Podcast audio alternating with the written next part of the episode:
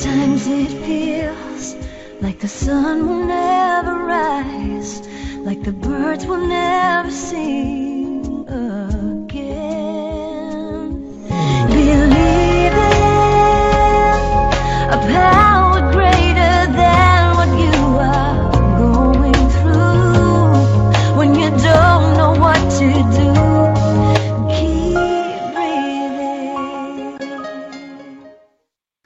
That's right. When you don't know what to do, just keep on breathing.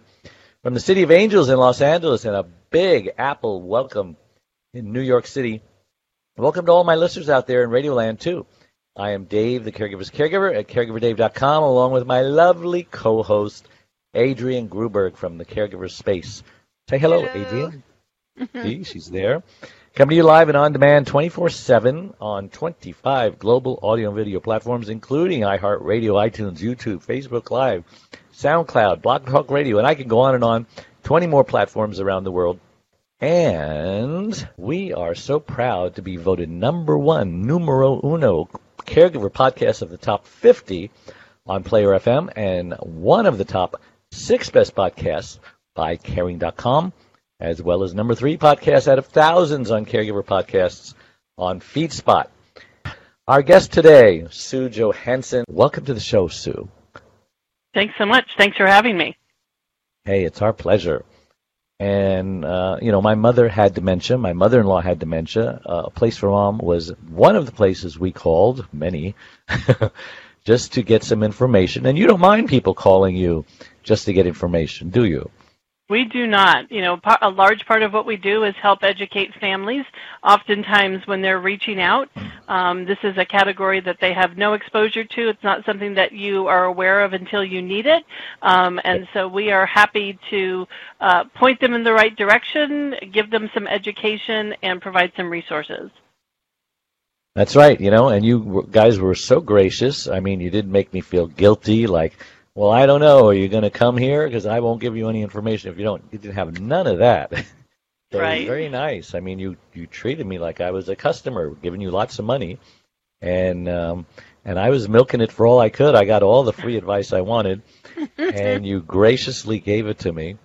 Uh, they both ended up staying in their homes until they needed to go into assisted living, which we found one, and then they needed to go into a nursing home. Um, it was a journey. They're both gone now, say. and uh, I'm glad they're gone, and they're glad they're gone because uh, it wasn't fun for any of us. No, it isn't. Is a terrible, terrible thing. Um, It is, absolutely.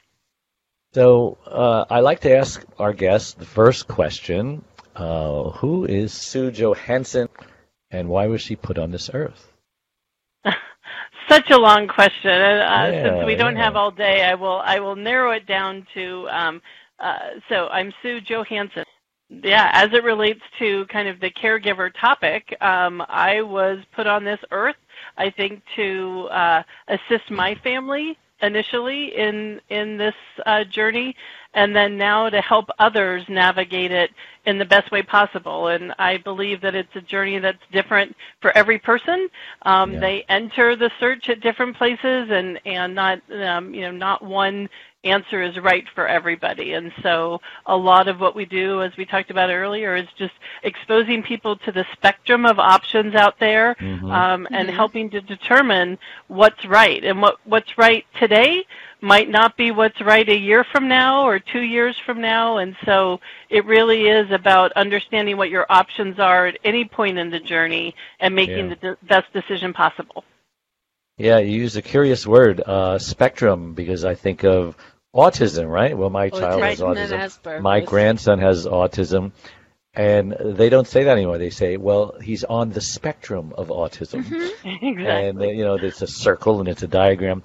Talk to us about the spectrum of senior living. I get it. It must be just as complicated and plentiful as uh, as autistic. Exactly. Slightly, yeah, slightly different focus, but absolutely. You know, really, senior living starts at you know, kind of senior apartments, which um, are essentially apartments for those 55 and older, um, and meant to aggregate seniors in an environment where everybody is dealing with the same challenges. And so, you know, there is a sense of community. Uh, no care services provided, no meals, no housekeeping. It's simply an apartment. And then we can goes, go. I, I'm sorry Yeah. to interrupting. We can go back even further, and let's start with the home because maybe they just can stay at home, but they need uh, someone to provide services for four hours a day or eight hours a day. Maybe they need to live there. Maybe they need room and board in exchange, you know, for lowering the cost. So s- start with the very, very basic, because nobody Yeah. wants to go out of their home. They lived there for 40, 50 years and they freak out when their kids, their adult children, are trying to, you know, move them somewhere because they're worried about them. You know, they could fall. Maybe they live far away.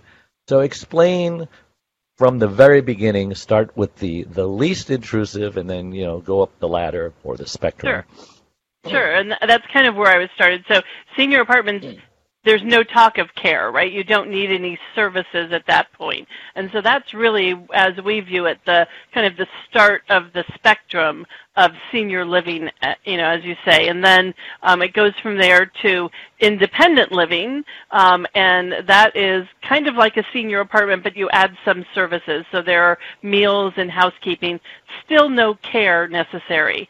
Um, once somebody starts needing care or help with what we call activities of daily living, things like bathing, medication management, just cueing up memory issues, then that opens it up to either even further options, right? You mentioned home care. Home care is something that many people choose if they do want to stay in their homes and if their homes are good options for them. Um, you know, you can have somebody come into your home for as little as two hours um, and all the way up to 24-hour care at home. And so, um, you know, some things that you want to consider are: is the home the right environment? Is it safe for the senior? Does it maximize, you know, their ability to be um, cognitively stimulated and, you know, have a good quality of life? And for some people, that's absolutely yes. For other people, you know, they may be in a situation that isn't healthy for them, and so providing care in the home isn't a good option.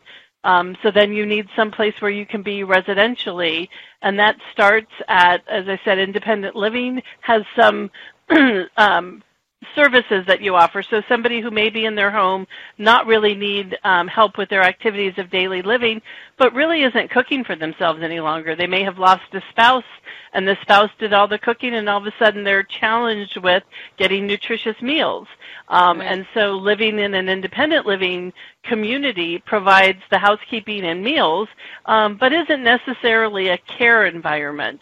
Um, once somebody does need help with what we call those activities of daily living, then you know assisted living um, is kind of that next step in that it provides you know meals, transportation, housekeeping, but also personal care. Um, and there's a difference between medical care and personal care. Um, and so in an assisted living community, you can get help with things like bathing, um, you know, cueing for meals, medication management, um, you know, transfer from sitting to standing, those kinds of things um, that are that are care services, but not medical care services. Um, and then, of course, for those with cognitive challenges, there are memory care communities that specialize in programming for those with cognitive challenges, Alzheimer's, dementia, um, and then all the way to a skilled nursing uh, community where you've got medical care available for those invasive needs. Um, you know, somebody with a feeding tube, or if you need Right. um, insulin-dependent diabetic um, Right. that needs injections daily, that kind of environment. So it truly is a spectrum, all the way from you know Yeah. just wanting to get socialization to the heaviest of medical needs. And is um, uh, I'm, try- I'm looking for the word uh, hospice and palliative care on that spectrum as well. Hospice and palliative care can be layered into almost Mm. all of those environments, right? Certainly in the home environment, Yeah. um, at assisted living, in um, a, a, a skilled nursing facility. So palliative and hospice care are really more of an approach towards treatment um, mm-hmm. and a gathering of resources helping that person, you know, for whom there is a, a limited amount of time left and they've been given that diagnosis to help ease both the patient and the family um, into kind of a humane path. Yeah. Um, like I said before, I've spent hours on the phone with uh, you guys and multiple phone calls um, what's in it for you? I mean, why do you take the time and spend so much time talking to people who may never choose your services? Well, I, and, I and think, how do you, you know, guys make your money? You know? Yeah, so we make our money when we do place somebody, right? We work with you know communities across the country, and that's ultimately where we realize revenue for what we do. But we're also a company who has a mission of you know helping to provide uh, services and assistance for families who are facing this this challenge. And you mm-hmm. don't go through many conversations with families who are at the end of their rope and you are their lifeline without realizing that there's more to this than you know just the revenue you can generate. You know, people truly need help navigating this space. Mm-hmm. Um, and so our senior living advisors uh, who work in local communities across the country are people on average who've been with us for about five years, but who have been in senior living for about 12. So they they know the senior living world and they've worked with a lot of families and they have great empathy for people on this journey. And so that's why we engage and educate because not only is it the right thing to do, but as I said, today you may not want to engage with us or you may not need our services but tomorrow you may or you may talk to a friend because you know those of us who have grown children and aging parents tend to talk to others about the experience because it is or can be such a jarring thing to all of a sudden have this need and not know how to navigate it so um, yeah. you know our our people can offer help and we do Adrienne, what experience uh, or uh, referrals have, have do you have with uh, Place for Mom? Because I mentioned well, it, and you said, "Oh yeah, I know that place very well." Uh, but I wanted to know when, okay, my mother in law did not need help with assisted daily living. She needed basically companion. Mm-hmm. Um, we didn't want her, she was uh, 90 years old with lymphoma. She was going through treatment. Um, she needed someone to go with her and, and I mean, I I was dealing with my husband's cancer too at the time. So we brought in five different women so that she was part of the process and could choose the woman that she connected with. Now, how do you work as far as that goes if it's going to be somebody that's in the home? Do sure does does the the patient have the ability to make some sort of selection or? Sure. How does yeah, it work? so yeah a place for mom doesn't operate um, you know agencies of any sort, right? So we would we would send you a referral to a, a, home care company or organization that could provide that. And and what I would suggest is, you know, we know that home care and the success of home care is so dependent on that fit, right? I mean, it is Absolutely. such a thing about fit and approach. And so, you know, what we tell people who are looking at home care as an option is to absolutely sit down with the home care uh, company, have them, they usually do an assessment in the home so they yes. meet the resident, they see the home, they see what they're dealing with, and yes. really talk about the things that are important. You know, if if you're talking with uh, you know your about your dad and he's kind of a curmudgeon and doesn't like to engage, and you know you don't want somebody who's like Mary Poppins coming in and wanting to sing a happy tune, right? You want somebody who's going to do what he needs, stay uh-huh. out of the way, be there for assistance, but you know don't get on his last nerve you know, hopefully, and, and the, hopefully he'll warm up to her. Yeah, would you please would you please define the word curmudgeon for those who don't know?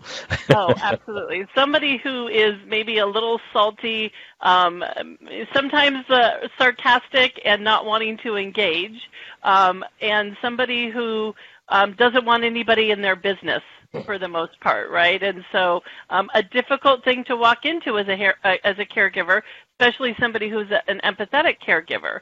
And so you, but it's, you know, that's his home, that's his environment, and you need to be prepared for that. And, and so with everything, the more honest you can be about the, the resident and their needs, the better match that you can find. And, and, you know, we find that when we talk to families, they're sometimes in, adult children are oftentimes in denial about what a what a uh, a parent really needs. Uh, they tend to underplay the amount of care or assistance somebody needs because they're looking at their parent through the child's filter Mhm. um, and you know they they think that this is what mom used to do but mom may not want to do that any longer right and so it's really about understanding the residents desires where they're most comfortable we talk a lot about you know the greatest generation going through senior care right now um, they're not they're not a generation that cared about chandeliers and and fixtures and finishes, right? They're they're a generation that that did without themselves so their children could have more.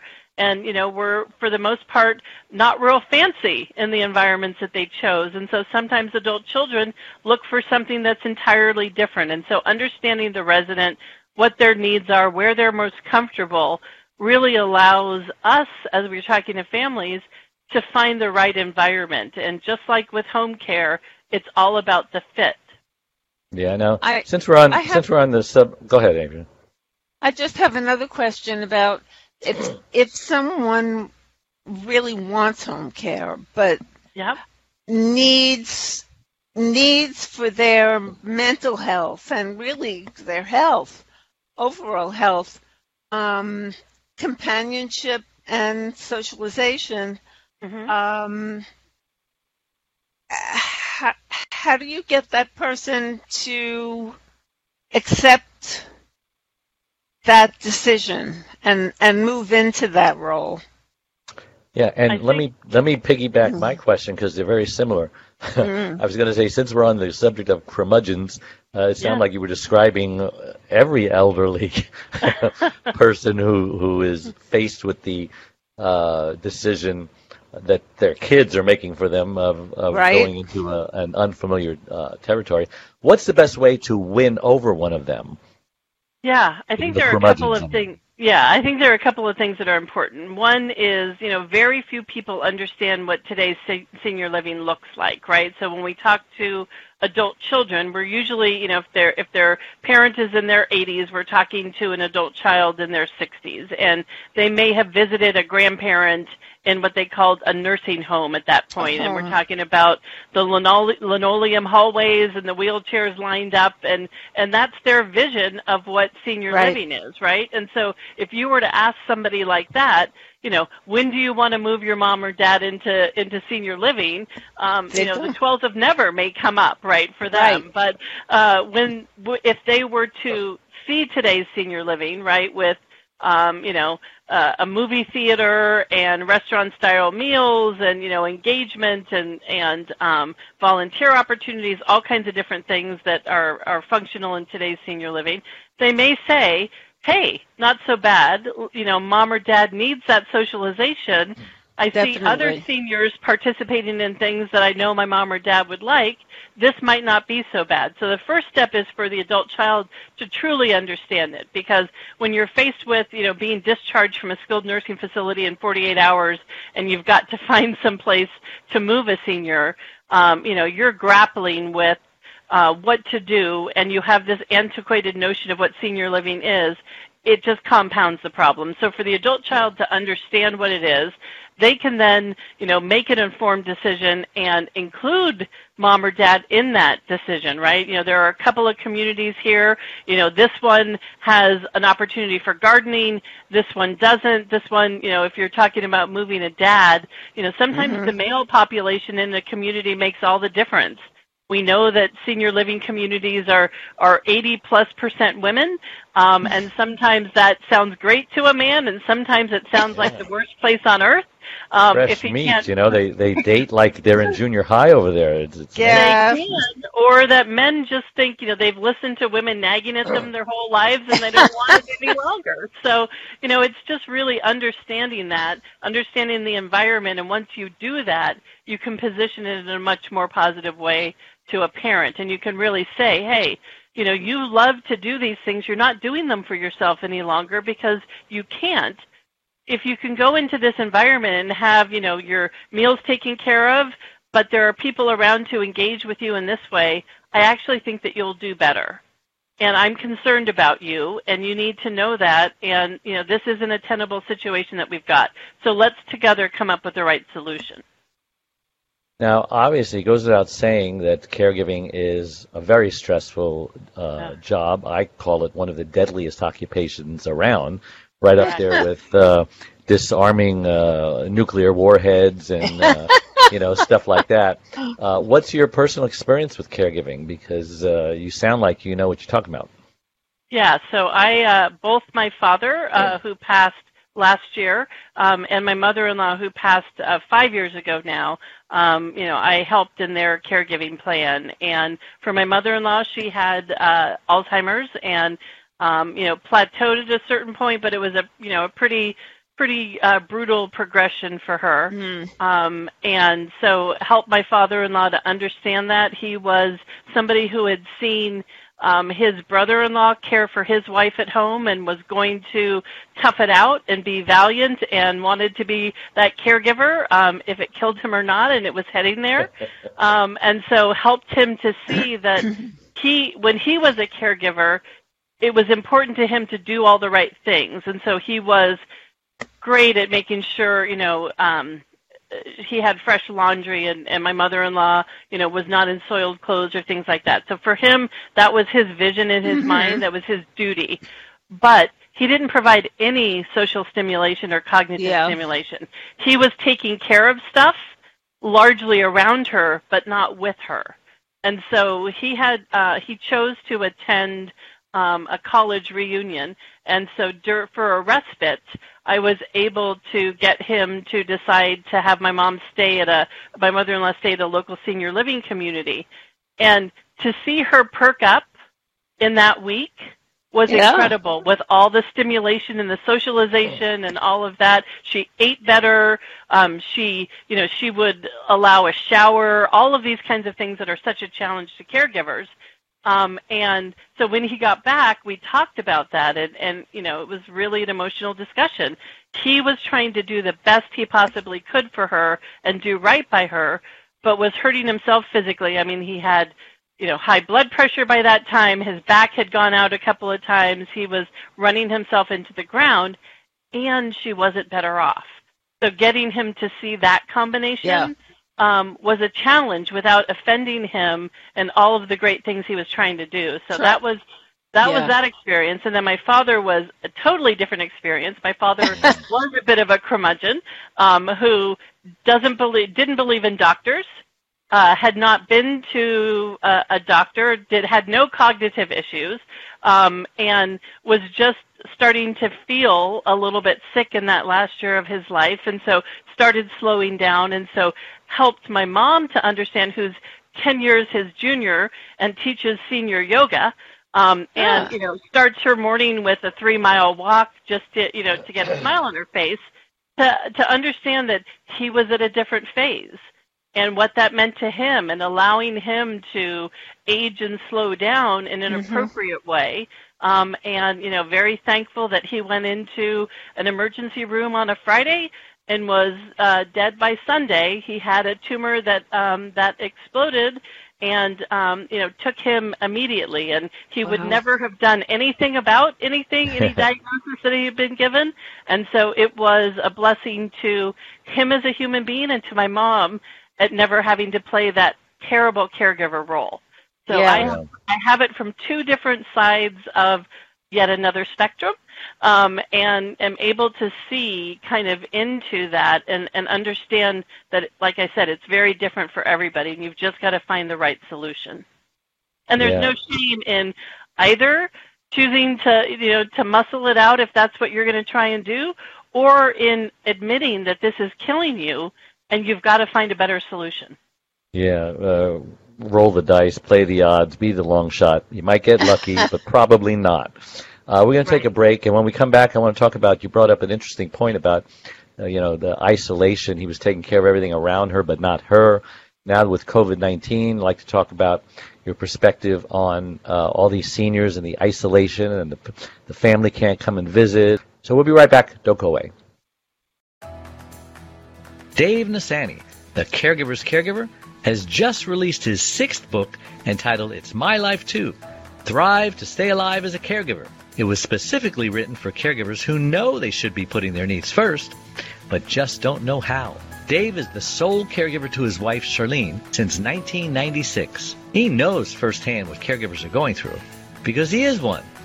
He now speaks all across the country, offering caregivers his amazing caregiver support package. Even the airlines tell us that in the event of an emergency, to put your oxygen mask on first before you help your child with their mask. They know that those who don't heed their advice often black out, thus becoming unable to help either themselves or their child. And caregivers are exactly the same way. It's my life too. Thrive and stay alive as a caregiver will help caregivers who are neglecting their sleep, diet, and social life and learn to put their needs first Pick up your copy today or buy one for your special caregiver on sale everywhere and at caregiverdave.com. And we're back with Sue Johansen and my lovely co-host Adrienne Gruberg. I'm Dave Nassaney, caregiver Dave, and I want to talk about COVID-19. And uh, you know, everyone talks about the effect of uh, COVID-19 on children if they don't return to school. What's the effect on seniors who who are isolated and can't get visitors. Uh, tell us about that. Yeah, so I think um, you know there we've got seniors who are at home and isolated, um, and you know going to a grocery store um, right now is is a difficult thing to do, and so I think you know more than ever, I think this is allowing families to see that for somebody who isn't able um, to be nimble and to you know prepare for themselves and um, all of this that they need a game plan, right? You know, I think I think COVID has taught us all a lot of lessons as we've lived through it. Um, you know, we've seen the the disparity of experience for lots of people uh, in the world, depending on what you have access to. And I think for seniors who don't have access to food and medications and the things that they need to keep healthy, um, it's a terrible time. And so I think you know we've seen we've seen in our business um, that after the president made the announcement about the pandemic. Um, that changed the consumer mindset. And so we started getting people who decided that they were going to hold off making any decisions to see what this was all about. And mm. so the the people that we were helping in April, probably for the most part, were those who literally had no choice. Right? They, you know, they had to make a decision. It was a hospital discharge or something like that. And then as May and June came around, we saw that the lingering effects of COVID for people at home the isolation, the you know the increasing um, you know long time isolation where maybe adult children um, were struggling to try and keep up with them and, and the things that they were dealing with, we started to see people approach COVID differently, and certainly by June and into July began to what I refer to as normalize it, right? So, you know, start to look at saying, okay, mom and dad are in a difficult space you know, COVID doesn't represent the kind of challenge that, that they are facing at home without access to, you know, to their medical offices were sometimes shut down. You know, if they didn't have prescriptions being delivered, if they didn't have food being delivered, those were very real and in front of them. And COVID was a potential hazard where they had a real mm. hazard in front of them. So we definitely saw kind of a mindset shift that happened kind of in the in the May to June timeframe where people started to say this isn't going away. Um, I need options. I need a better environment, and so they kind of turned to uh, to senior living options in the senior living world as a better alternative. And then well, I would I would say on the flip side of that, senior living communities, you know, they um, you know we keep track of which ones are accepting residents, which ones aren't, which ones you can visit, who's doing physical tours versus virtual tours, and really keeping people informed of, again, what their options are and what's happening in senior living. So it's really There presented a new challenge. There was so much public publicity about the the amount of COVID in senior residences. Um, were were families less likely to uh, take the parent who who could be living with them for who knows how long Right. Yeah. for a period of time and then say, well, let's see what happens? Or do you think they? So that yeah, that's what we started. Was was it was uh, a place for mom able to evaluate where to put that that person? You know, based on the kind of um, results the particular uh, residents had. Sure. Yeah, I think you know, kind of what we saw at first was that reticence that you're talking about, right? I'll move mom in with me, or if that's not possible, I'll wait. You know, the the the let's wait it out thing. This Wait is not going to last yeah. very long, right? And so we saw, you know, we do um, we've done benchmarking surveys with families um, Mhm. throughout the COVID timeframe, and so you know, when we did our first um, family surveys in early April. Um, families were saying that you know COVID represented you know a, a big part of their decision making, more important than some other things. And then Yes. we benchmarked that every three work three weeks during COVID to Yes. where we we saw that that percentage of of the what COVID represented in their decision making shrink every month, right? It's like Ah. as this continues on, um, you know, like I said, there there are real dangers that we're seeing, you know, with mom and dad versus Yes. this potential danger. And so, you know, just like people are learning to work around, you know, they're not they're not maybe having to um, you know, wash down, you know, every box that they bring into their home or, you know, every time they go to the grocery store, they're not shifting things into different containers as maybe they thought they needed to do at first. They're beginning to normalize it a little bit. Yeah, so that's little bit. certainly what we saw and and you know again we we kind of immediately snapped into action and and started um, producing what what is now a pretty big um, database of Yeah. every single senior living community that we work with across the country, what their status is. Are they, you know, open or closed for new residents? And as I said, do they have, you know, dining in the dining rooms or are people still getting meals Right. in their apartments? And are they resuming activities?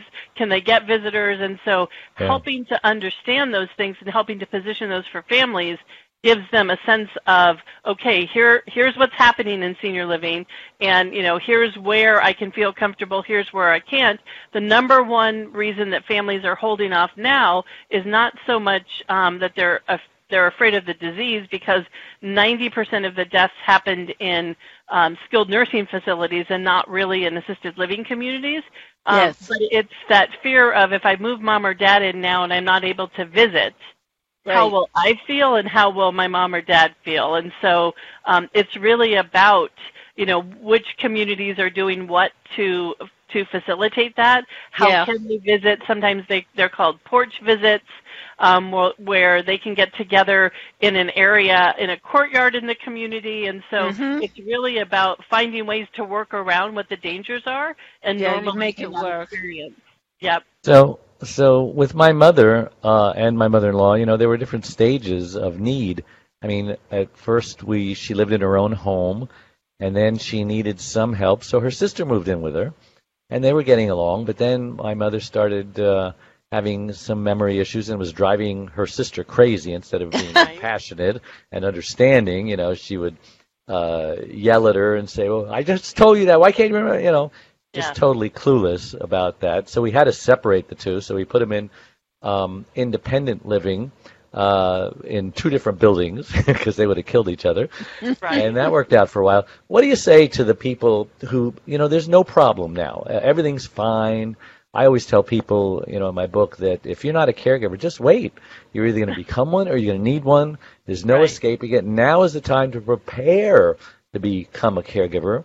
And, uh, you know, don't just wait till it's, uh, you know, because one day you're normal and the next day, boom, your parent falls down, breaks a hip, and boom, you're a caregiver, and now Right. you don't have time to scratch your head. So how much preparation should be done when things are normal, when this is the last thing you're thinking about putting mom somewhere or dad somewhere, you know, they seem they seem healthy enough, you know, they're living together, they take care of each other, but that can change like that, can it? Exactly, and it does oftentimes, right? And so having those conversations early with your parent um, and putting a game plan together. And sometimes people are confused about, you know, what that means and how do I how do I approach that conversation. And so, you know, starting with the words, "Hey, mom, I really want to have this conversation." So you can. You had me at hey mom. Right. Yeah, the hey mom conversation. Exactly. yeah, they, And- they know that's coming. They do, and I, and in positioning it in a way that we're having it now. Look, I'm not concerned about you today, but we're going to have this conversation now because at a certain point when we really need it, you're not going to want to have it, and so let's have it today and set a game plan, right? And like so the prepaid burials, right? exactly, exactly. But I do think that there are some things that you know people talk about. Well, how do you know when the time is right? And and and when somebody, especially if you're dealing with cognitive issues, um, you know, they expect the parent to make these decisions for themselves when they don't have the cognitive ability to do that. And so that's really unfair to the parent. And so the child has to assume that role at a certain point. But if, if you're able to talk about milestones with a parent, if you're able to say, okay, when you're not able to, you know, go grocery shopping and, you know, get yourself nutritious meals any longer, I think it's time for us to have that, you know, to really have a plan in place where you can be in an environment that provides that when you're not able to drive any longer and I'm not able to drive you around, then we really need to make a plan. So I think people feel the feel taking the less keys, the taking the keys discussion. the keys, exactly. and, and I think, but, but I think adult children feel more comfortable talking about milestones than they do about like, I'm going to take you from your home, right? And so everybody can agree on milestones to a certain extent, right? I mean, somebody who's healthy, a parent that's healthy, when you say when you're no longer able to do this, they often will say, well, yeah, you know, if I get to that point, okay right? And so, you know, because they don't, they think that it's a why, it's a ways off, but it could happen Right. tomorrow. And so, I think agreeing on some milestones, getting their overall philosophy, so that if you have to, as an adult child, take the parent role and make these decisions, you know that when you spoke to your parents when they were fully cognitively aware, they made their, their wishes known and you agreed to kind of what was going to happen. It takes some of the sting out of it when an adult child has to take over that parent role. So I think early and often is what I would suggest about having these conversations Yeah. so that you remove um, you know the the um, the stigma from having the conversations when somebody's already not doing well and the trauma and the emotional nature you've had it you've set a game plan and then later it's just about enacting that plan and so that's what allows an adult child to feel better about it when those tough decisions come Yeah. Um, I have a question. Um, my uh, my father was diagnosed with cancer at about 80. Uh, my mother was 79, 78. And it was his idea that they should move from their senior, you know, that it wasn't a group home or, you know, it was just, just, just a senior living, it was a big senior living center. like adult active kind of active yeah, adult right. lifestyle Lots of yeah. golf courses, lots, Yep. all that stuff. And uh, he felt that because he might not be around, he wanted her in a place that would progress with as with her needs as she needed them. But they would have an apartment, move all their furn, you know, move their furniture in as much as they needed, and as her needs grew, that they would be able she would be able to stay in the same place but go to the next level of care. yeah Are those are there any of those facilities that are placed for mom? Yeah, aging in place is an important part of senior living, right? And that's why we try, you know, when we talk to families, really plan for, okay, here's where they are today, but what may come, right? And so somebody who is moving into an independent living only community, you know that chances are they're going to have to make another move at some point, right? And right. so you want to make sure that you anticipate those and yes. help a family to understand that the fewer transitions a senior goes through, the better, better. especially if you're yeah. dealing with somebody with cognitive cognitive issues. Change is extremely hard for most of us, but for somebody with cognitive issues, you know, it's really difficult. And so we want to make sure that we get somebody into an environment where they can age in place, and that means that there are increasing service um, and care levels that they can go to to manage essentially until end of life, right? And, and they yes. may layer on hospice or palliative care, or they may, if they, you know, if they have something invasive, need to go to skilled nursing um, yes. as a last resort. But but with a, with most assisted living communities, especially those with memory care uh, neighborhoods within them, a senior can age in place and yes. and can you know they can take them through end of life. And so that discussion is really important because especially if somebody if a family comes to us a little bit later in their journey and there's already a pretty high care need really getting them into the right environment that can see that care level increase through time is important so that we don't have to make another change for the family. So, you know, understanding what their needs are. If you have somebody with a degenerative disease like Alzheimer's or Parkinson's or, you know, most anything today, you want you know that care needs are only going to increase. But the financial aspects of it vary. Yeah. I was going to ask about the cost, but before yeah. we do that, let's take a quick break. We'll be right okay. back. Don't go away.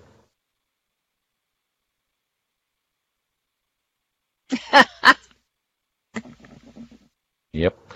And we're back with Sue Johansen, Johansen and Adrienne Gruberg, my co-host, and I'm caregiver Dave. So, um, let's talk about cost. What does all this stuff cost? And you know, a lot of people can't afford it, but there are ways that you can pay, right? And also, the second part of that question uh, is almost a joke, but it's not a joke because a lot of people now are taking world cruises one year, two year, three year, and it's costing less than a full blown, uh, you know, independent living or nursing home or, uh, you know, my mother was paying $3,500 a month for her facility. I have a long care policy that will pay um, up to $12,000 a month. And I think I'd rather just go on a cruise, get entertainment, get good food, you know. So let's talk about that possibility and the cost of your traditional um, senior living um, options.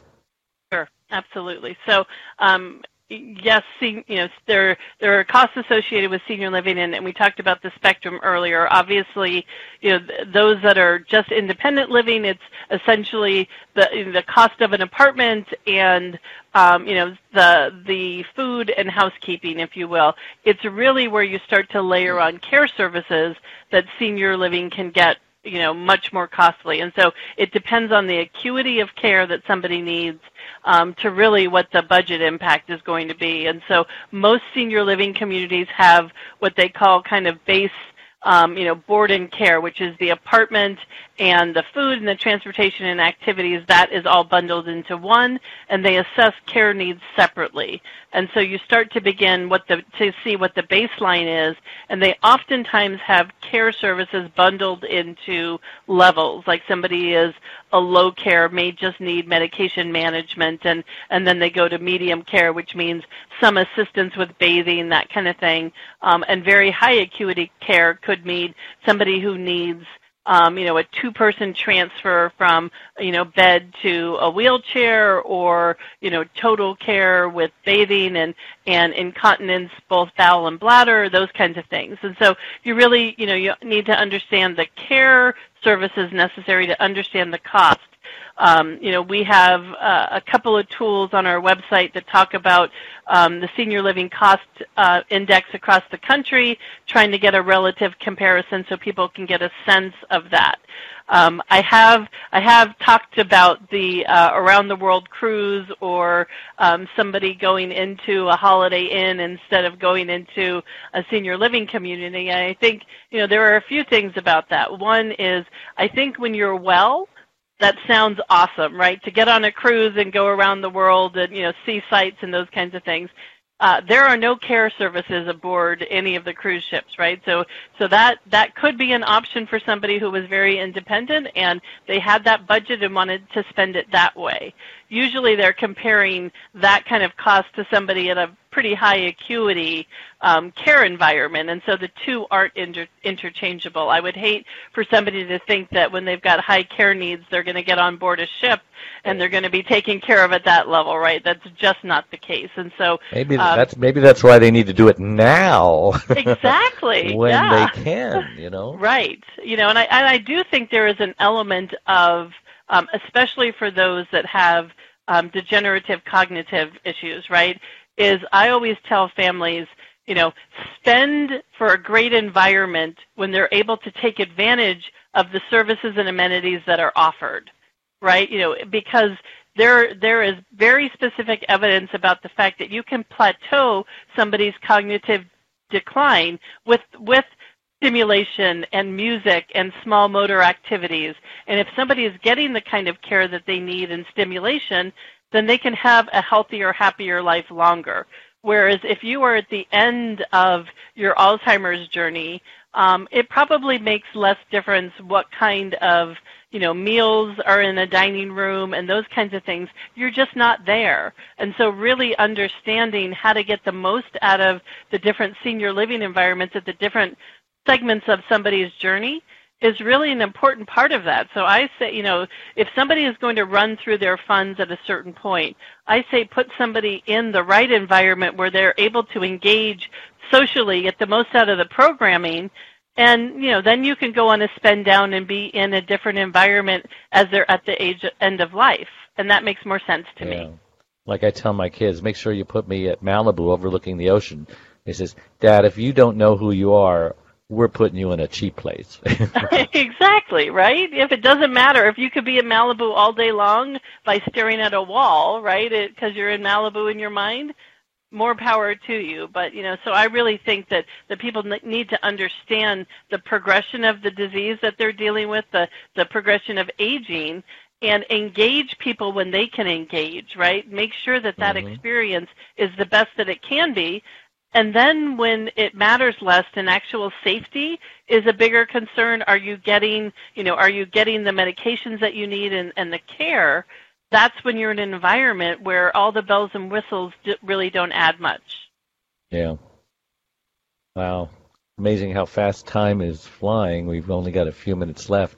Uh, is there things that you want to talk about that we have not discussed yet? And then we'll give you your contact information at the very end there. Sure. I think, you know, I think knowing that there are people available who understand this world and can help you navigate in and of itself is something that I, I hope is helpful to families. And if, you know, nobody wants really to talk about this much until you need to, you know, so, so to kind of slip that in the back of their mind that when, when you're faced with this challenge, that there are people that can help you navigate through it and as we talked about earlier, you know, trying to set a game plan. Um, if your parents are well now, time to have that conversation and set a game plan and prepare for that so that it doesn't come as a shock to everybody and you're not dealing with um, you know perhaps a hospital stay or a or a difficult health situation at the same time you're scrambling to to make choices right that that emotional nature of dealing with those two things at once is what makes this so difficult and why people talk about it. Not only are you dealing with coming to grips with what your what your parents' health is, what's happened to their health, but you're also then trying to take the lead and, and navigate something that you've got no experience with. So knowing that there are options and help available, hopefully, will be helpful to people. And I'm sure you've run into people, uh, caregivers, who are just killing themselves because uh, after you ask them questions, you find that this person they're caring for requires 24/7 care. You know, Yeah. getting up in the middle of the night, turning them over so they don't get bed sores, etc. Yeah. Um, what do you tell those people that just believe, no, I promised I would never put my mom in a nursing home and this and that, and uh, you know they're going to sacrifice themselves, and no loved one would want their loved one to do that. I wouldn't want my kids to do that for me, and Right. my parents wouldn't want me to do that for them. So how do you get through to these people that you're just killing yourself? The, you know, the time has come to go into a facility. You can no longer take care of them by yourself. I think sometimes it's it's flipping that because we always want to go to the health of the caregiver first. And when somebody's in that mindset, they're not thinking of themselves first.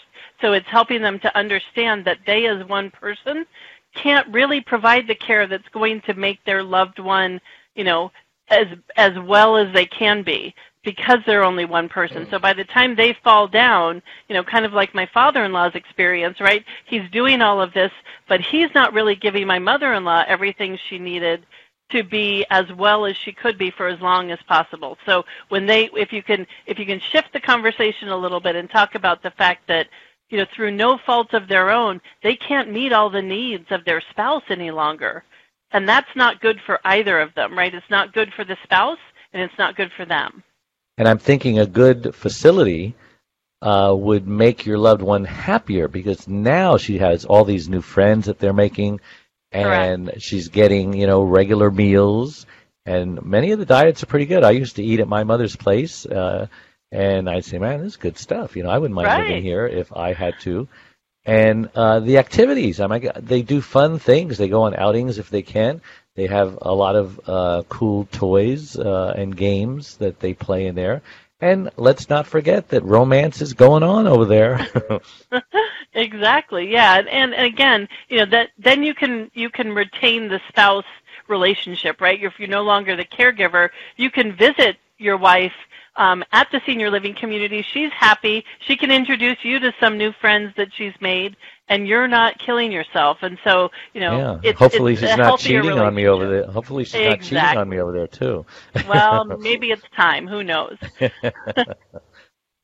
Well, thank you so much for coming on the show. You've covered a lot of territory. How can somebody get a hold of you if they want to just bend your ear and talk, or, or you can send them brochures of the different kinds of options? I mean, what is your typical phone call? Yeah, so um, reaching out to a placeformom.com, um, you know, puts you in touch with a senior living advisor in your area, right? And so you can start to have the conversation, as you talked about before, of here's what's happening with me, what are the options, and, and you know, we'll hear you out um, regardless of whether it's time for you to be in a senior living community. So really logging Mhm. onto our website is a good first step. And as I recall, you guys get back to us really quickly, like sometimes Yes. the same day, uh, at the most Oh, the ab- next day. yeah. Within not- usually within ten minutes, we'll be back with you. Um, Wow. you know, yeah. So we try. We know that sometimes families are calling us from you know rehab facilities or hospitals where they're in the middle of you know an urgent situation. So we're very respectful of that. Yeah.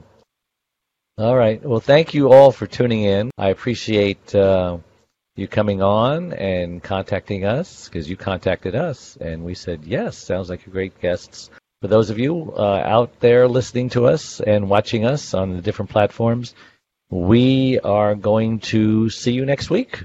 So goodbye and God bless you. Bye bye. Stay safe. Sometimes it feels like the sun will never rise, like the birds will never sing again. Keep breathing.